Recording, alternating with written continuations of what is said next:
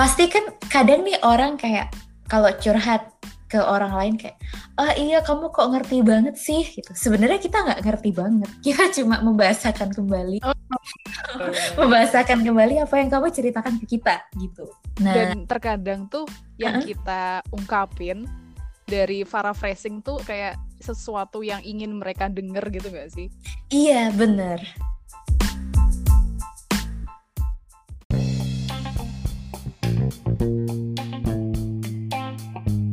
Hai guys, balik lagi di episode kesekian di podcast Ren. Sekarang di kesempatan kali ini kita udah kedatangan salah satu temen yang sebenarnya kemarin udah mampir ke sini sih dan sekarang udah mau mampir lagi sini buat ngebahas terkait dengan psikologi dan dalam keseharian. Say hello Stefania. Halo Lala dan semua pendengar podcast Rian. Hai hai Van. Hai. ini hari ini kita bakal bahas tentang psikologi dalam sehari-hari sih. Iya. Oke. Okay. Ini sedikit relate sama background aku ya karena aku basically anak psikologi dulu sempat sempat jadi mahasiswa psikologi jadi ini bisa throwback-throwback dikit sama mata kuliah yang dulu sempat sempat ini, mampir. Sempat sempat nyantol kan? Sempat nyantol. Iya iya. Oke oke.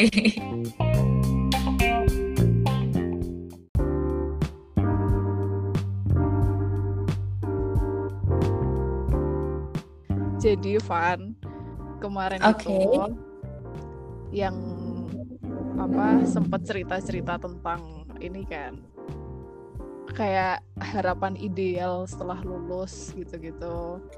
Iya. Yeah. Makin ke sini sempat kepikir sempat kepikiran kalau pengen ngebantu dan lebih bermanfaat gitu kan untuk banyak orang. Nah salah satu aku sampai kepikiran apa aku lanjut S2 ya gitu. Nah salah satunya tuh S2 apa dong tapi gitu. Tapi sempat pikir dulu mau ke desain lagi atau mau yang lain. Nah terus sempat kepikiran oh atau psikologi aja ya gitu. Ternyata hmm, juga aku benar. ada ada concern juga tentang kayak ilmu itu gitu di bidang itu. Hmm. nah pas mau nyari-nyari kepo-kepo tapi kok kayaknya jalannya agak jauh ya gitu.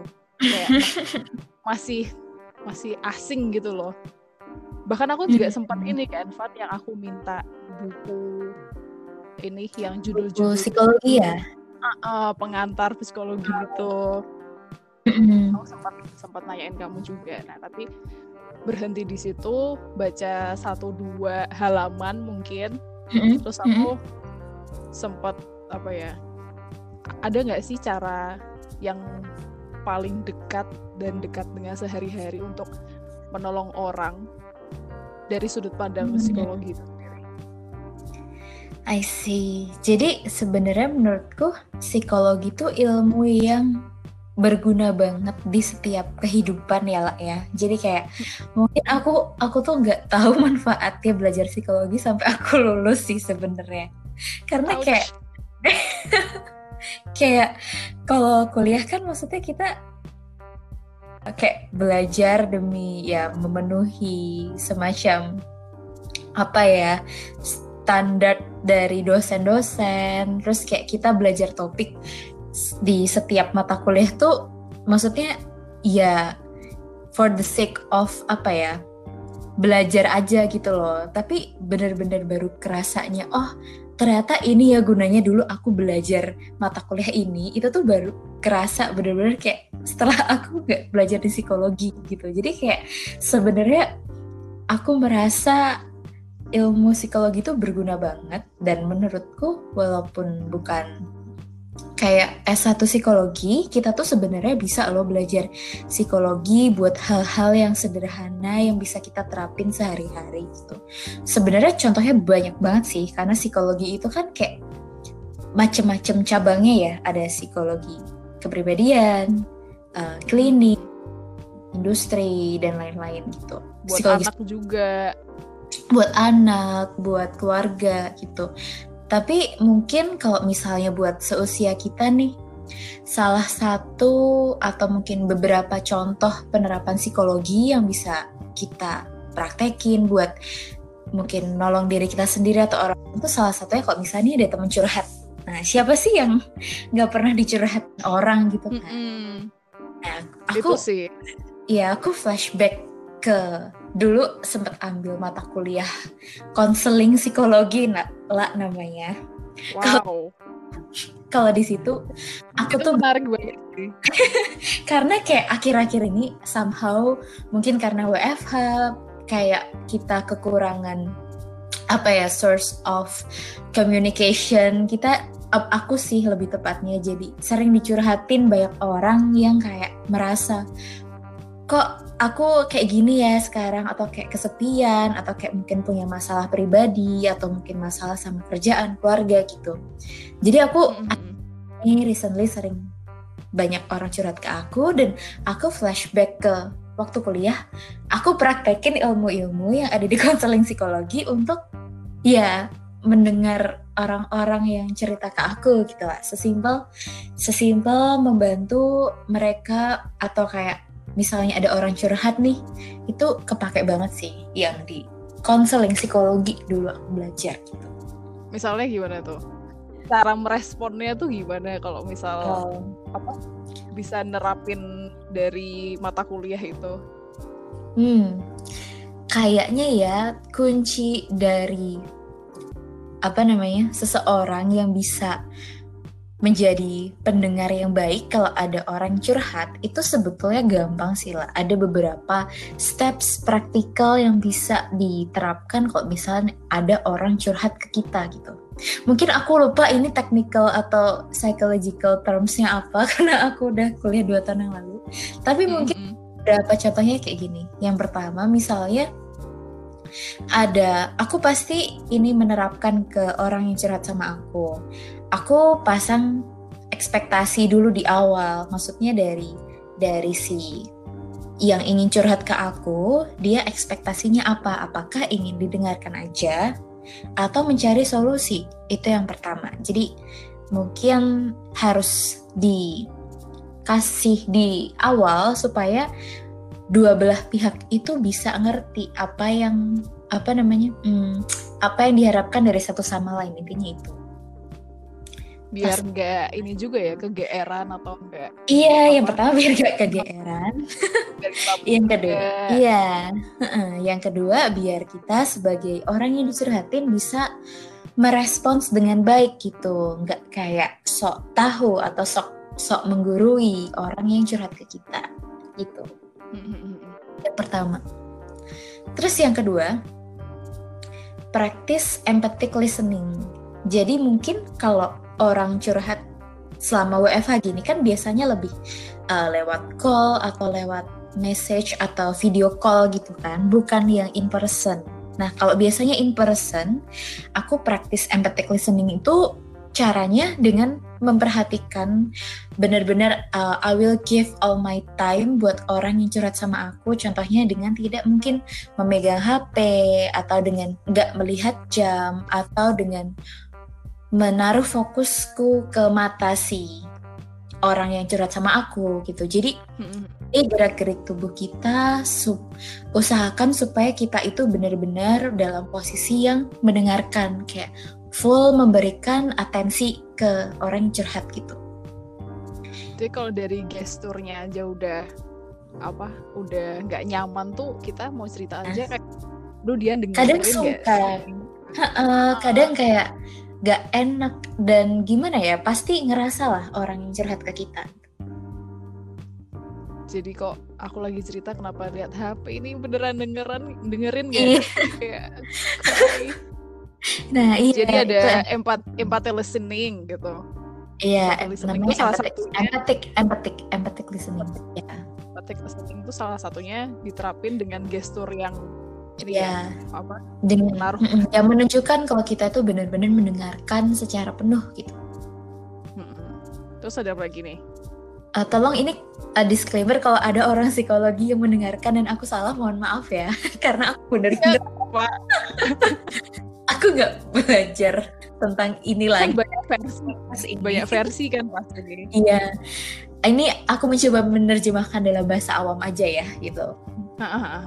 Ketiga sebetulnya ada teknik yang dinamakan paraphrasing gitu. Jadi paraphrasing nih misalnya nih Lala curhat. Coba curhat lah apa pun. Aduh uh, Van aku hari ini tuh agak apa ya agak FOMO gitu FOMO. Soalnya ada ada acara keluarga tapi aku nggak terlibat gitu. Oh gitu. Hmm. jadi kamu hari ini merasa merasa kamu ketinggalan update gitu ya atau gimana lah apa ya aku kayak merasa nggak bisa relate dengan acara hmm. mereka gitu. kok karena aku hmm. nggak hmm. terlibat jadi aku kayak hmm. ah, sedih deh seharian hmm. oh jadi kamu merasa sedih karena kamu merasa tidak dilibatkan ya di dalam acara keluarga itu uh -uh. Oh, nah gitu. ini contohnya sebenarnya tadi aku praktek dua sebenarnya aku praktek dua kali yang pertama yang pertama tadi yang kayak oh kamu keting merasa ketinggalan update ya. Itu aku sebenarnya lagi clarifying things. Ah. Confirming and clarifying. Jadi apakah um, apa yang aku pahami atau apa namanya dengarkan itu sesuai oh, pemahamanku ini ya informasi yang aku terjemahkan ini sesuai nggak dengan maksud kamu itu clarifying gitu ada step satunya gitu ya. Ya, clarifying. Terus kalau misalnya udah bener nih sama baru tadi yang berikutnya setelah clarifying itu paraphrasing. Jadi aku membahasakan kembali apa yang kamu utarakan gitu. Jadi pasti kan kadang nih orang kayak kalau curhat ke orang lain kayak oh iya kamu kok ngerti banget sih? Gitu. Sebenarnya kita nggak ngerti banget. Kita cuma membahasakan kembali. Oh. membahasakan kembali apa yang kamu ceritakan ke kita gitu.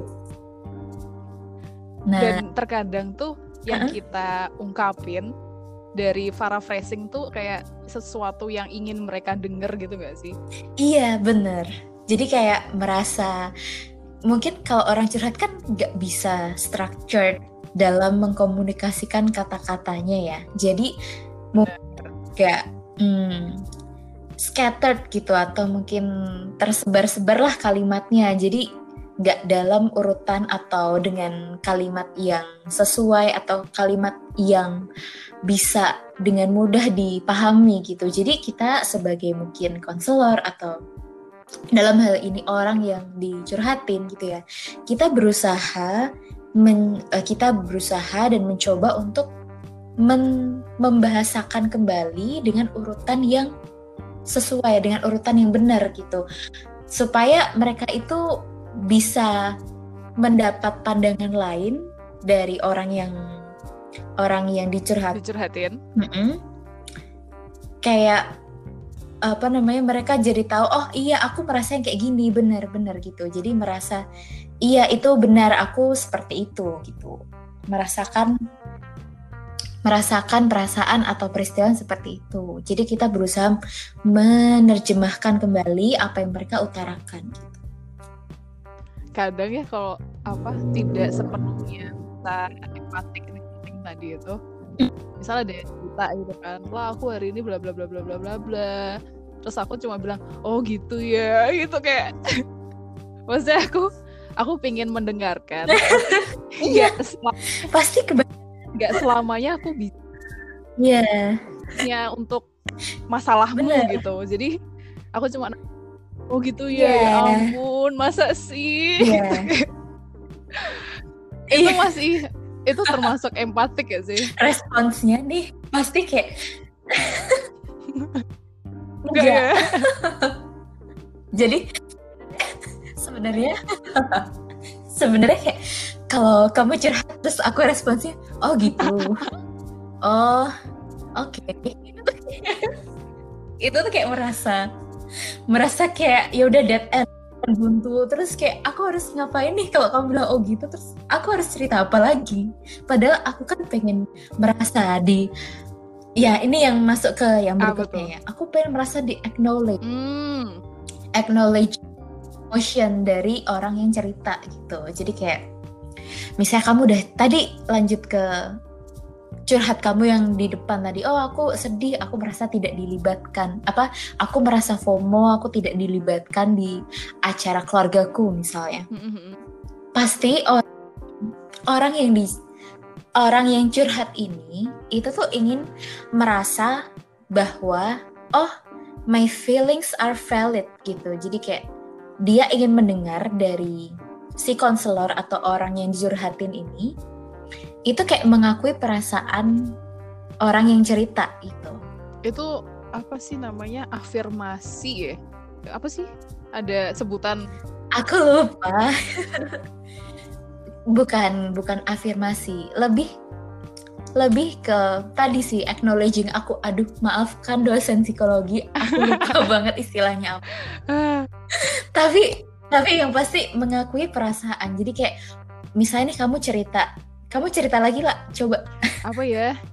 Uh, aku seharian gabut nih, nggak ada kerjaan, padahal uh, apa ya?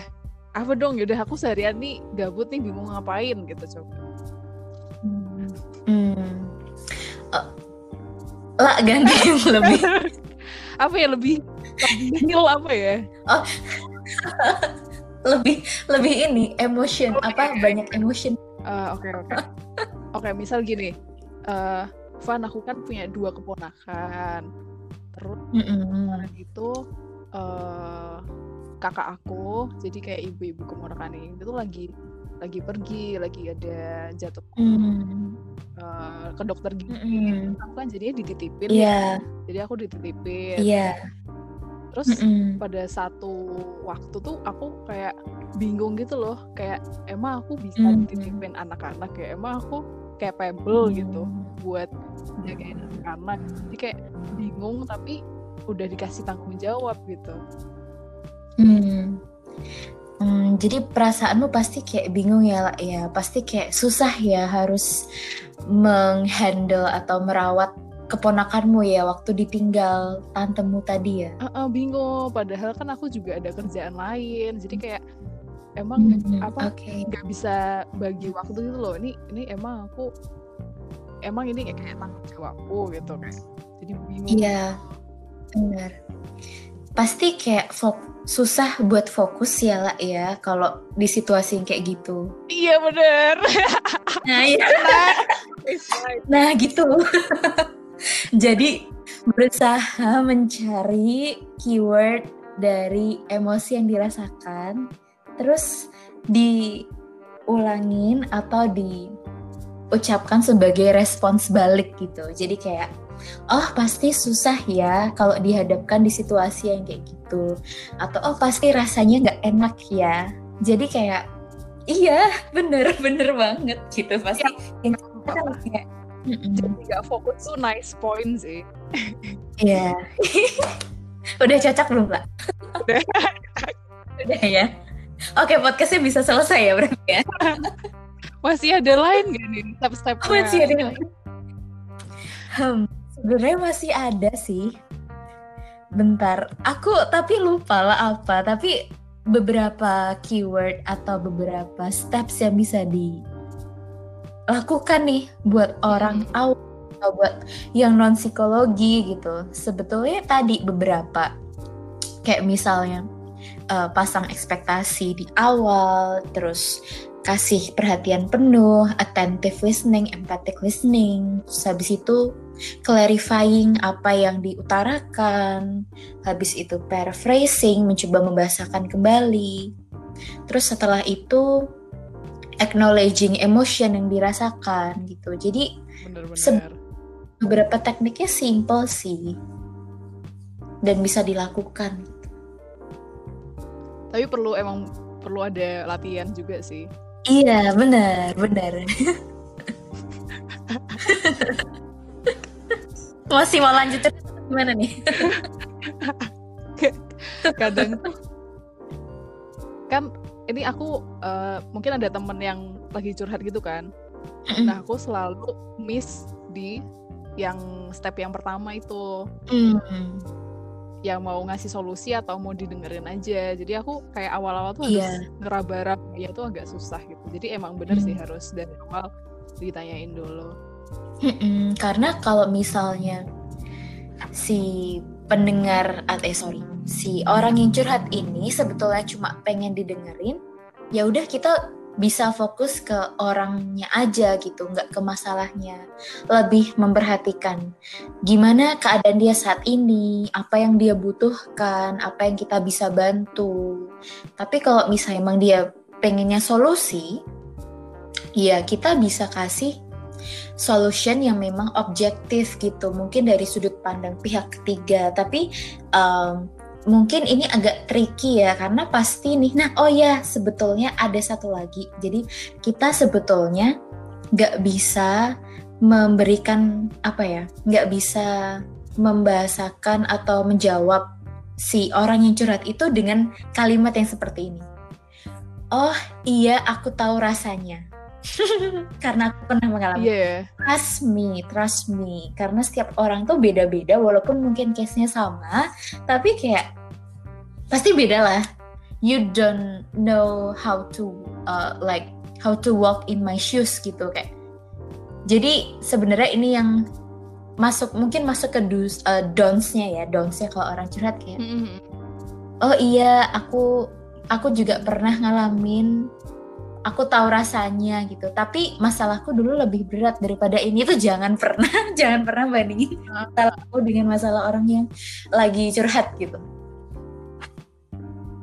Kadang itu bisa dihindar dihindari dengan cara kayak lebih nggak terlalu receh dari yang oh gitu tadi itu yang oh gitu. Masa sih? Kayak tapi lebih emosional gitu iya iya ampun pusing banget gak sih? Gitu kayak. Iya itu acknowledging emotion deh kayaknya acknowledging cuma dalam bahasa yang agak hyperbole. Iya itu hyperbole banget kayak gila sih gitu kayak. Iya iya iya. Iya. Ya, itu bisa. Nah Benar, mungkin um, hyper daripada dibilang kayak iya sih aku tahu itu rasanya gimana. Iya. Gitu. Terus ini mungkin yang tadi aku belum bilang.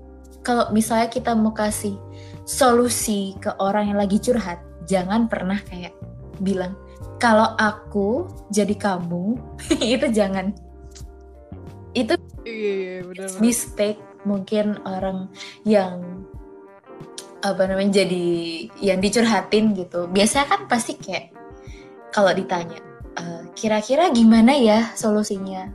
Terus pasti kayak um, secara apa ya reflect reflect gitu bilang kalau aku jadi kamu nih gitu. Terus tiba-tiba gantian cerita nih yang dicurhatin. Biasanya iya. biasanya kayak gitu. Nah itu harus harus bisa ngontrol, harus bisa ngerem, jangan sampai malah gantian cerita gitu. Jadi kayak harus pegang kontrol yang kuat supaya kita itu beneran bisa kasih solusi yang objektif gitu. Biasanya sih kalau konselor kalau ditanya terus hmm. gimana gitu. Biasanya sih akan nanya oh, akan nanya balik. Menurutmu kamu harus gimana? Nah, gitu. Karena sebenarnya ada perbedaan antara konsultasi dan konseling. Gitu. Kalau konseling itu yang biasa dilakukan dengan psikolog, dengan profesional, itu mereka sebenarnya profesional ini itu membantu si klien untuk memilih sendiri untuk menentukan sendiri gitu. Jadi bukan memberikan solusi. Kalau memberikan solusi itu jatuhnya lebih ke konsultasi. Nah, konsultasi itu kayak berusaha mencari solusi, tapi kalau konseling ini kita mengarahkan supaya klien ini bisa mencapai um, uh, apa namanya potensialnya dia yang lebih uh, penuh, bisa menyelesaikan masalahnya sendiri secara sehat. Jadi bukan bukan semata-mata kayak oh kayak kamu harus A, A B C D gitu bukan sebenarnya. Tujuannya beda. Nice, aku baru tahu. Baru tahu kan? Iya, gitu. konseling konselor terus taunya kita ini lagi konseling gimana atau lagi uh, atau emang dari awal udah ada ininya perbedaan job desknya gitu. Nah sebenarnya aku agak lupa tapi kalau yang terjadi di uh, psychotherapy sessions itu biasanya lebih ke counseling ya, lebih lebih ke menyelesaikan masalah tapi nggak yang langsung gitu tapi lebih ke mencari improvement di dalam untuk meningkatkan capacity dirinya sendiri supaya bisa menghadapi masalah dan menyelesaikan masalah secara ber, apa namanya sebaik mungkin gitu. Tapi bukan yang oke okay, satu kali counseling masalah selesai bukan gitu. Tapi lebih ke si klien ini berusaha mencari dan semacam menemukan dirinya sendiri dan apa yang dia inginkan, bagaimana dia harus memutuskan mungkin sesuatu atau mungkin masalah yang dihadapin. Jadi si klien ini sebetul kita sebenarnya hanya membantu klien ini agar bisa lebih um, lebih baik atau apa ya istilahnya ya lebih menyadari ya, yang terjadi pada diri. Iya, lebih bisa menyadari, lebih bisa mer, uh, menemukan apa yang dia inginkan terhadap penyelesaian masalahnya gitu. Jadi berusaha menuntun aja, memberikan guidance, tapi bukan menyelesaikan masalah di tempat gitu. Sebenarnya bukan. Nah itu juga kadang ada yang nanyain. Hmm berhubung aku udah pernah konsultasi konsultasi kan? atau konseling itu tuh ada yang kon konseling konseling oke okay. konseling yeah. kan dia nanyain lah kalau misal konseling nih nanti bakal bahas masalahnya gak mm -hmm. sih gitu nanti outputnya sih masalahku bisa selesai enggak gitu jadi kayak ekspektasinya tuh masalahnya hmm. selesai padahal itu harus kembali ke dirinya masing-masing iya. ya. Kayak semacam mencari pencerahan lah atas peristiwa yang terjadi gitu. Mencoba mencari sudut pandang lain yang itu tuh bisa mencerahkan si klien. Sebetulnya itu sih lah tapi bukan oke okay, kamu harus kamu harus ini itu ini itu gitu. Sebenarnya bukan sih. Itu yang miss itu itu miskonsepsi tentang konseling sebenarnya itu. Nah, berhubung aku pernah konseling mm -hmm. yeah. ternyata selama pandemi mm -hmm. ini udah tiga kali. Oh, bahkan. tiga kali. Ternyata kayak suasana pandemi ini emang apa ya memunculkan nge-trigger nge-trigger perasaan-perasaan yang kayak apa merasa sendiri kesepian. merasa apa kesepian. Dan itu kayak apa ya sebenarnya itu bisa di kas apa sih bisa ditemukan gak sih gejala-gejala kesepian itu kayak gimana? Biar kita kayak lebih prepare untuk apa untuk nyiapin oh kalau misal aku lagi sepi hmm. nih lagi kesepian nih harusnya aku ngapain? Nah itu tuh bisa ditemuin gak sih itu ada sebutannya nggak ya? Um, maksudnya gejala loneliness ya atau gimana nih? Sebenarnya ini mau nyambung ke simptom hmm. sih, tapi itu aku nggak tahu itu sebutannya symptoms atau bukan. Ya bisa disebut symptoms atau signs tuh bisa sih. Cuma sebetulnya kita kan nggak boleh self diagnose ya lah ya.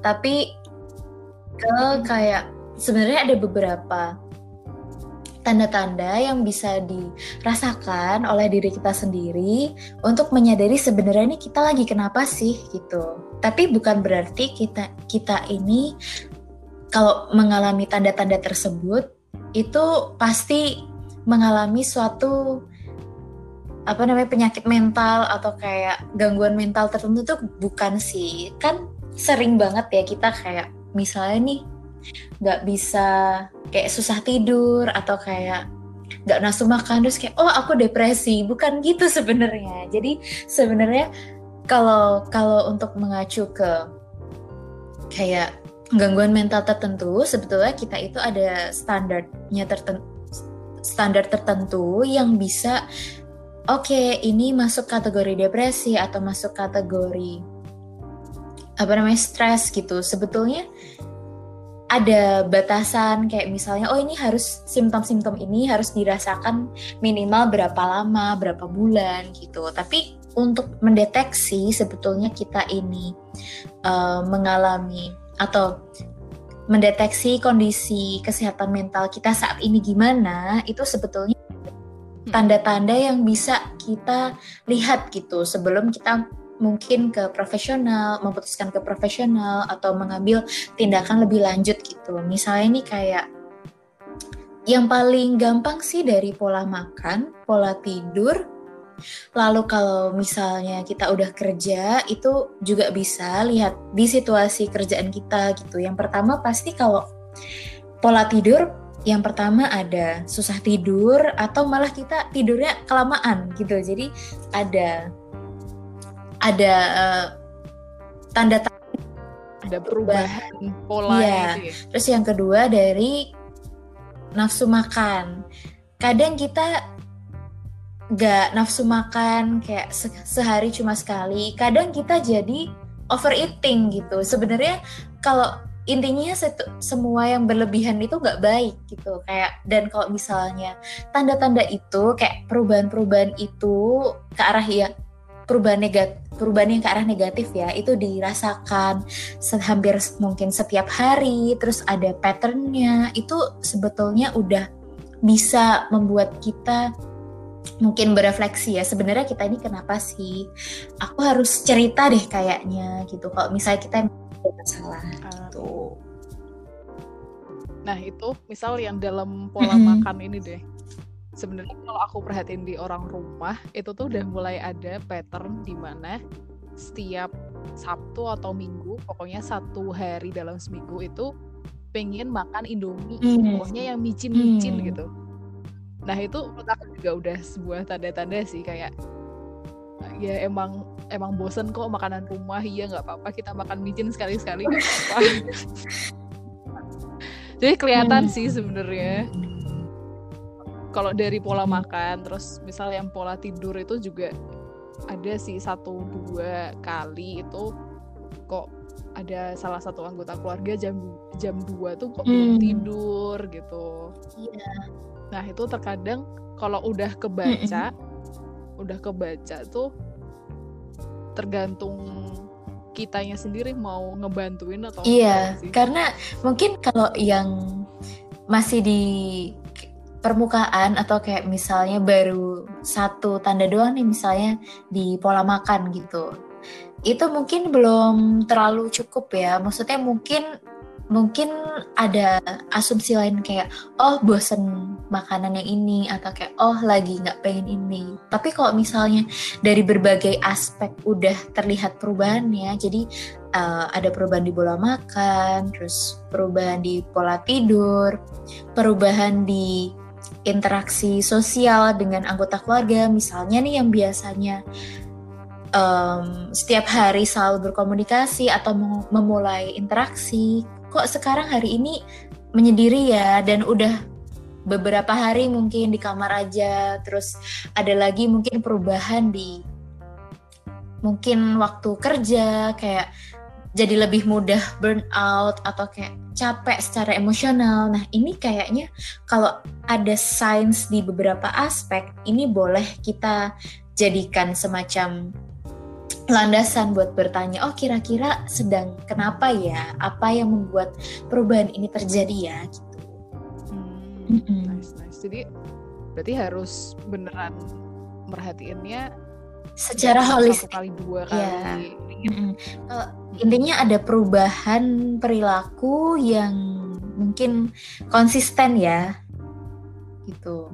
Nah itu kalau tentang perubahan sekali dua kali, kadang tuh ada temen misal temen kuliah nih sekali-sekali eh bukan yang udah seringnya tuh post tentang tentang kerjaannya gitu iya mm -hmm terus ternyata tiba-tiba dia ngepostnya tuh apa ya berubah aja kayak kontennya kayak tiba-tiba hmm. jadi jadi itu bisa aja bisa aja bahkan dia curhat kalau ada ada apa sebutannya apa sih ya, pokoknya dia dia self diagnose kalau misal kenapa Oh. kenapa gitu gitu Hmm. dan itu kalau misal di timeline itu kan kayak konteksnya bisa bisa jauh ya nggak tahu kondisi sebenarnya mereka yang lagi di, yang mereka hadapi itu kayak gimana. Jadi aku nggak bisa turut bantu dan nanyain secara langsung gitu. Mm-mm.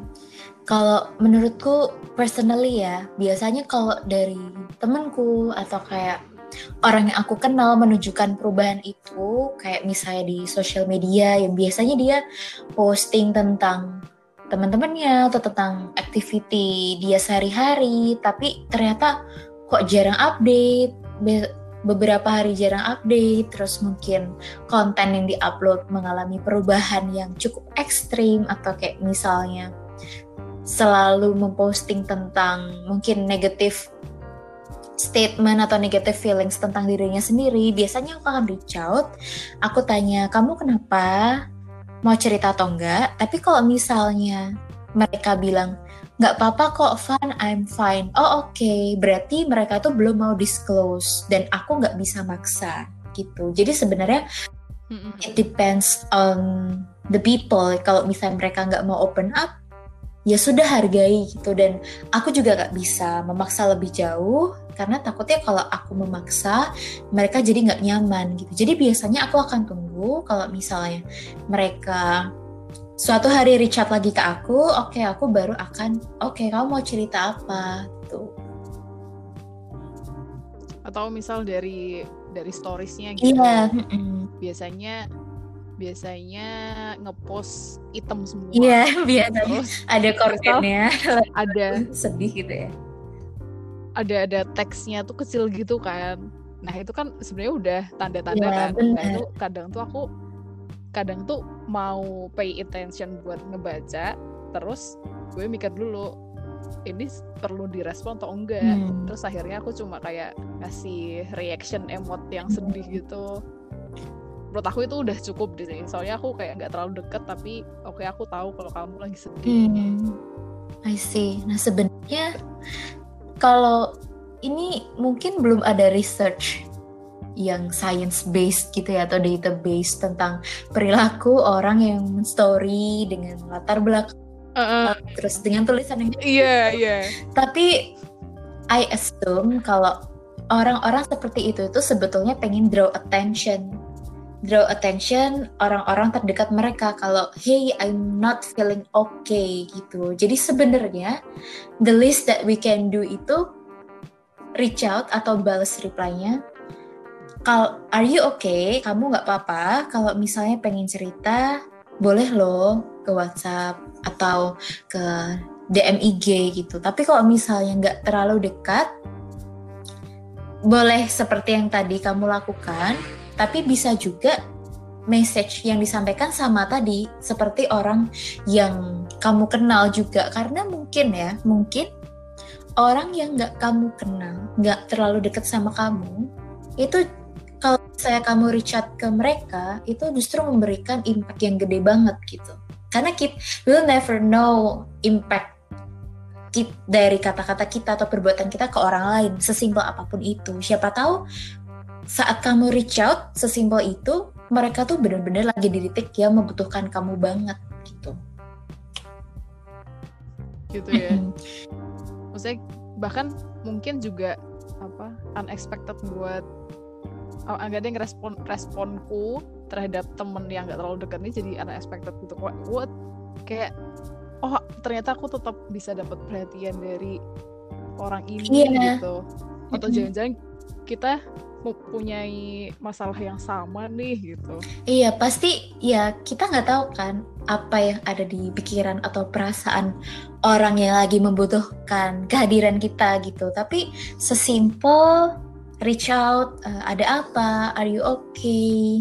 Kalau kamu pengen cerita, aku bisa di WhatsApp atau di DM IG loh. Itu tuh sebenarnya kayak it really gives like significant impact ke orang-orang yang seperti tadi yang lagi mungkin lagi down, lagi sedih gitu. Karena aku beberapa kali mengalami ini, um, aku nggak tahu mungkin kalau mereka dengerin podcast ini atau enggak, tapi kayak beberapa hmm. orang yang sempet curhat ke aku atau mungkin aku reach out tanpa sengaja, sebetulnya itu sedang di titik terendah mereka dan aku pun nggak tahu kalau misalnya aku nggak reach out mereka itu masih ada nggak sih di dunia ini gitu. Sampai di oh di titik God. itu sih okay, lah jadi kayak karena aku udah mengalami sendiri aku udah sering mungkin beberapa kali menghadapi peristiwa seperti ini jadi aku bisa ngomong kalau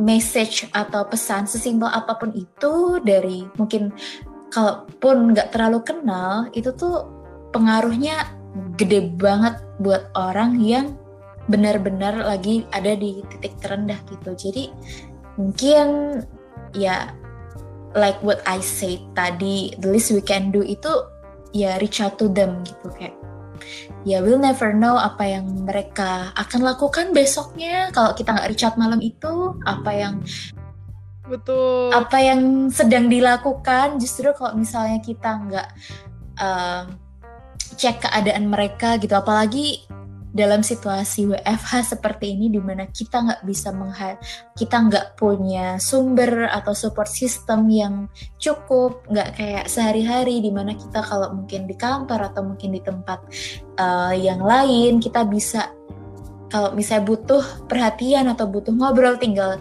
samperin ke meja teman atau tinggal ke pantry atau tinggal kontak orang tanpa perlu video call dulu gitu. Jadi situasi yang sulit ini karena kesepian juga semakin rentan kita alamin ya kita harusnya semakin rajin untuk check on teman-teman kita gitu. Apakah mereka feeling okay saat ini? Dan kalau sekarang karena nggak bisa tatap muka nggak bisa membaca emosi dan ekspresi yeah. secara langsung tuh jadi kayak bentuk ekspresinya tuh dalam bentuk chat ya, ya? Teknologi. Dalam, bisa bisa dalam emoji atau dalam dia nge-share lagu yeah. yang seneng atau yang lagi sedih kayak apa ya cara komunikasinya tuh beda. beralih. Adaptasi. Jadi kayaknya kemampuan empati kita juga di apa ya diuji saat ini. Karena kayak kita Betul. berusaha membaca membaca emosi atau membaca mungkin bukan pikiran ya tapi membaca apa yang terjadi di balik uh, tindakan yang mereka lakukan atau posting atau mungkin tweet yang mereka kirim gitu sebenarnya di balik itu semua ada apa sih gitu. Kayak empati kita udah kayak gimana ya udah harus di uh, kayak motif motif iya motif. itu tuh iya. bener bener bener itu sebenarnya di kan aku berhubung di desain tuh sebenarnya tipis-tipis ada pelajaran tentang psikologi komunikasi yeah. gitu. Jadi motif dan dorongan orang untuk melakukan sesuatu itu sebenarnya ini sih dikit-dikit lah tahu iya. kayak jadi kelihatan kalau misal di sosmed kenapa kenapa tuh kayak aduh iya sih dia lagi, lagi kenapa ya perhatian hmm. sih uh -uh. Nice. kayak kemarin aku nih sempet deactivate social media kayak Instagram, Twitter, semua aku di kayaknya ada beberapa orang yang reach out aku to make sure that I'm okay. Jadi betul. Kerasa kamu gak sih aku lupa. Kayaknya iya deh. Ada jeda kosong tuh kerasa, tapi aduh iya. kayaknya itu ini lagi melakukan sesuatu deh gitu deh udah ntar lagi ya terus akhirnya malah kamu yang mengeksplain sendiri yeah. apa yang telah kamu lalui uh -uh. gitu gitu kayaknya itu aku lagi go through emang uh, emotional apa ya aku nggak bakal bilang itu emotional breakdown tapi mungkin aku sedang mengalami fase yang cukup menekan dan banyak banget emosi yang aku rasain saat itu. Dan entah kenapa waktu itu aku semacam dapat pencerahan kalau oh oke okay, kayaknya aku harus mulai melimit waktuku untuk sosial media dan fokus untuk building diriku sendiri untuk membangun diriku sendiri gitu.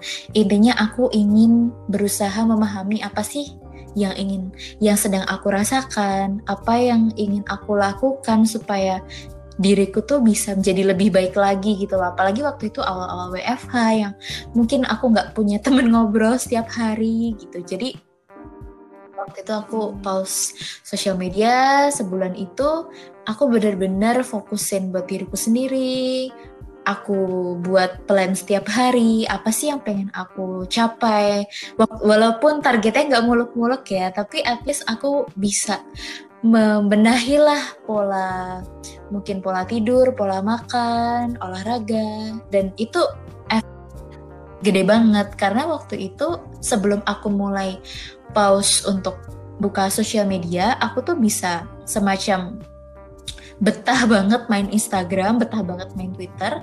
Tapi setelah aku break um, apa ya namanya um, tag sosial ya social media gitu. diet atau social media detox setelah sebulan dua bulan itu sekarang kalau aku buka Instagram aku bener-bener kayak oh buka oke okay, tutup itu gampang banget ngontrolnya gitu mungkin terbiasa hmm. jadi kayak aku udah nggak ada semacam keharusan kayak oh aku harus buka ini atau kayak mungkin perasaan adik perasaan dan adiksiku terhadap sosial media, terhadap Instagram tuh udah mulai hilang. Jadi aku kalau mau mengontrol waktu, mau mengontrol apa yang aku buka sekarang itu lebih mudah karena itu tadi udah semacam detox duluan. Efeknya ternyata besar banget gitu.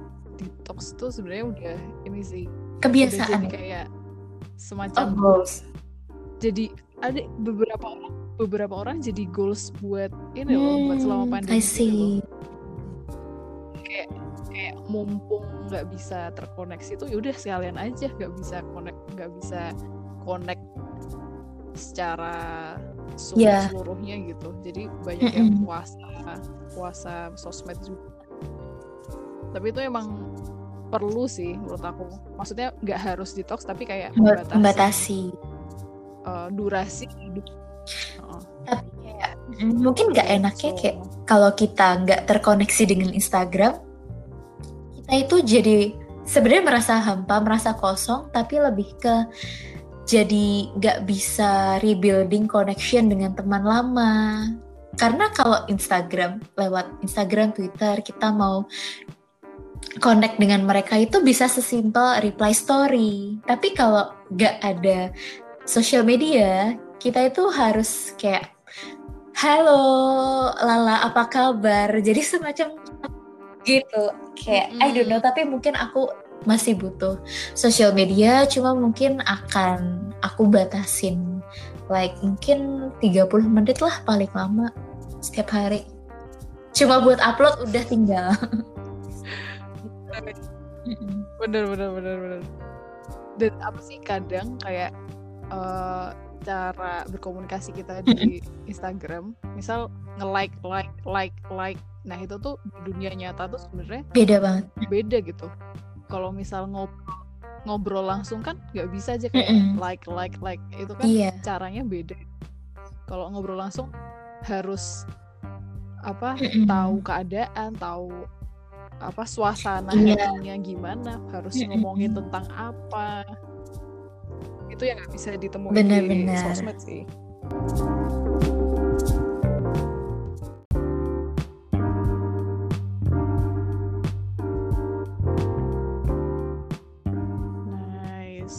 wah ini udah dapat cara-cara tips buat menjadi pendengar yang baik Iya. Yeah. terus gimana berkomunikasi saat pandemi juga wow Farhan Thank you Lala. Terima kasih banget udah diajak untuk ke podcast Rean. Hopefully aku sampaikan ada faedahnya ya untuk pendengar setiap podcast Lala. Yeay, amin amin. Dadah Van, thank you ya. Oke, okay, thank you lah. Bye.